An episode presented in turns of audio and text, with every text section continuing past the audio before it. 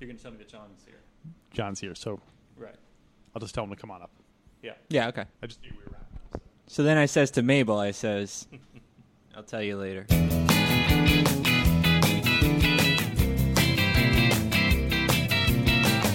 Today on Alphabetical, all I've got to do was that overmodulated. Hey, everybody, welcome back to Alphabetical, the podcast where we uh, talk about all the Beatles songs from 12 to Y. Uh, I'm El Adam. I'm Alex Robinson. I'm Pete the Reseller. And I'm John Johnson.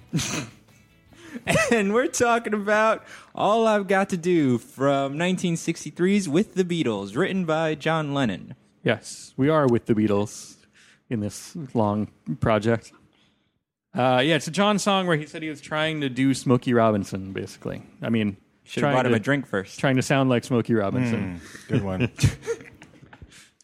Uh, does anyone know enough about Smokey Robinson where they can add some something to that? a little bit. Yeah, tiny bit. Little bit. Nothing. Smokey Robinson. You have something That specifically about lazy Smokey? beat, maybe the syncopated shabam shabam kind of sound. He didn't do Shaboom. That was somebody else. That was the Okay. chords. Yeah, Right. yeah, yeah. Well, the Beatles, the Beatles covered um, the uh, "You Really Got a Hold on Me" is a song by Smokey Right. Robinson and the Miracles, Right, right. And I think in their live shows, they probably did a lot more. I know they did a lot more R and B covers in their Yeah. live shows and, and things like that. So, That's kind of a thing. you know. and John Lennon, I guess, in 1980, said that the Beatles were always trying to sound like Smokey Robinson. Huh. So uh, yeah, there was a recording session where John Lennon was doing harmonies or backup vocals for himself, and Yoko Ono said, "Oh, you sound like a Beatle," and he said, "Well." He was actually trying to sound like Smokey Robinson, but that the Beatles were always trying to sound like Smokey Yeah, Robinson. I thought she didn't know that he was in the Beatles until that point. like, oh, you sound like a Beatle. I can't figure out which one though. Yeah, we haven't uh, we haven't uh, s- done much Yoko discussions yet. Yeah, it's the Pro first time she or was con? mentioned. So I'm sure it'll happen, but I expect the- not Yeah. chronologically. Either. The we were, podcast will we were fall apart pitching at a this Yoko point. no no Maybe there. next week. a Yono. There you go. Yeah. Um, so this song, it- it- as Adam said, it was on with the Beatles, but it was actually written way back in 1961. So the Beatles had this one in the uh, hopper for a while before they decided to commit to it. I guess because probably once they started recording, they were like, "We got to start cranking out songs a lot faster than we were when we were just noodling around in, in Germany." So uh, that's uh, strudling around. Imagine if I mean strudling around is uh, yeah. I just imagine if they were around today and they were like rushed to to put out new albums, and they had to go and, and look at you know pop music Mm-hmm. and be like maybe this Miley Cyrus song we could cover this or something like that. right. Just a whole different right, you know Huh. world we live in. They'd have to have Ringo singing Wrecking Ball. Yeah. I just feel like that'd be a Ringo song. I would buy that. Those would be the standards, you know, that they would look at. right.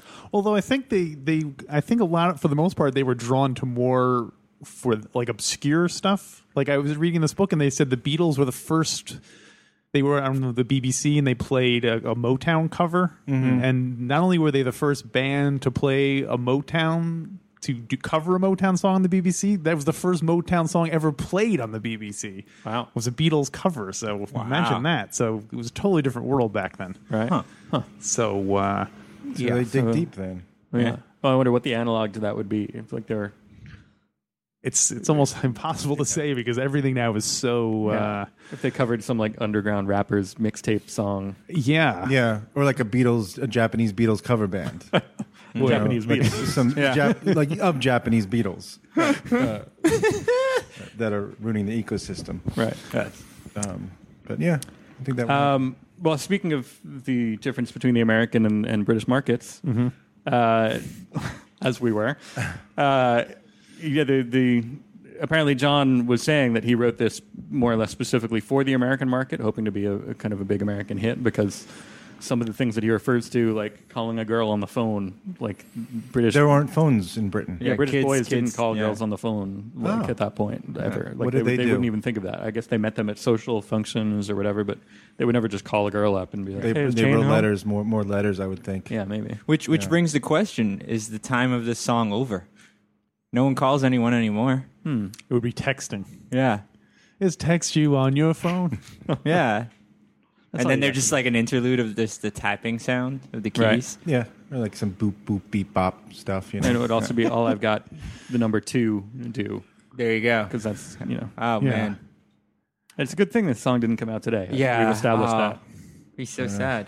I also read somewhere that this someone stated that this is the first time in rock and roll that the bass plays vital like chords that are vital to the song. Instead of just like a simple Well, the bass, just- if you listen, it's playing chords rather than Yeah, single yeah, notes. yeah, just- yeah. Huh. Like two or three, like across the, the fretboard. Um, and you'll hear it if you listen. It's very, it's very chunky, you know? Huh. It's like early Metallica or something like that, you know? It's just like, um, yeah, no, I, I read that too, and it was like, uh, I was surprised that it, I, I guess that just never been recorded before that. Um, but Well, probably in jazz or something they've done it, but not. You know, this is the first kind Maybe. of pop recording. Yeah, they were saying like just like rock and roll. It's probably one of those things. It's like Elvis's first thing. It's like, no, no one's ever. You can't do that. That's just not done. But um, yeah, I was amazed to like. I just, I continually find out new stuff that they've like e- either innovated or been the first people to do. There's I, no I have to end listen to the these Beatles. bass. I can so seldom hear the bass on those early recordings. I have to make more of an effort. Well, you're to- listening on your little portable uh, record player, right? Yeah. yeah, tinny little speaker and, and, Yeah, uh, you can't. So you got to stop listening in your shower, i home. You know. Like, Oh yeah, that'll probably you do know, it. when you're underwater. Yeah. I want to try that now. Uh, this one's not particularly a favorite of mine. To me, it seems a kind of really run of the mill early Beatles mid tempo. Yeah. No, I agree. I uh, I wanted to like it more than I do. Yeah, I mean John Lennon does a good job of the vocals and the I bass. like his but it's- vocals. I like his slurs. You know, he's Right. like ah, kind of like all over Yeah. the, the range there, Right. which is nice. Kind of smooths it out.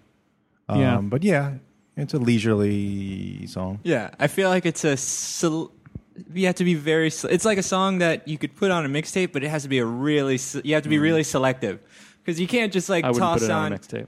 I would I wouldn't. not not It's the like ultimate a- decision. well, that's that's what I'm saying. You have to be very. It can't just be like some run of the mill thing. You Unless know? it was a telephone themed mix, I would not. Uh, True. I would only do it if it was a cassette tape mixtape, and I put twenty minutes of s- silence after the last one, so it would be surprise Yeah. Oh. It's like a bonus track. bonus track, Right. Yeah. Where it's like no one's probably going to hear it anyway, so it's okay. Like side one was all full, and then side two, you just fast forwarded to halfway through, put all I've got to do on there, and then left the rest blank. right, right, Just yeah. so this is among my lowest ranked so far. I give it one and a half telephones. Oh my! One, Wow. Wow.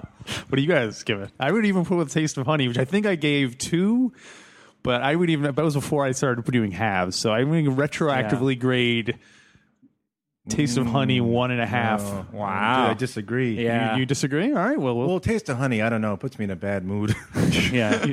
not honey. this this I'll give this I'll give two and a half. Two telephones. two and a half telephones. Yeah. I, I originally had it as two, but then uh, listening to it not on headphones, just on a on a kind of stereo It's a at good home. song. Yeah. It it has a little something that. All right. I'll bump it up to two. I'll bump it up to two. I ended up giving it writing two and a half, so like two two and a half somewhere in that zone. Adam? I I'd probably go with the two and a half. Two and a half. I don't hate it, but I don't actively seek it out. A mixtape worthy two and a half yes. in the right context. like it, it you'd have to be very selective like i wrote in in quotations if it just to me means there's a lot of freaking stipulations that have to be the conditions were just right. I thought you were going to put it on a mixtape with the Pink Floyd song "If." yeah. Oh, and then one other thing. This is also uh, I don't know if it's the first one, but this is another song that opens with a sort of a hanging chord. You know, I don't know if it's an augmented ninth or something like that, but it's got that sort of "brrrr" in the beginning. Like a taste of honey. You're if any of you listeners Yeah, know if so- that, what that is let us oh, know Did this come after or before Taste of Honey? chronologically. Yeah. This would be after Taste of Honey. Okay, never mind then. Taste of Honey was. I on was the- going to say this yeah. is also the first thing they ever did with an interesting opening chord, but right. Taste of Honey did it first. Taste of Honey. Taste of Honey. That honey is all over this. oh god Ah. that's it i'm done i'm out of this project All right. Well, I guess we'll be back on Friday. Is it? Did you have a cover for this one? Oh, uh, the Smithereens.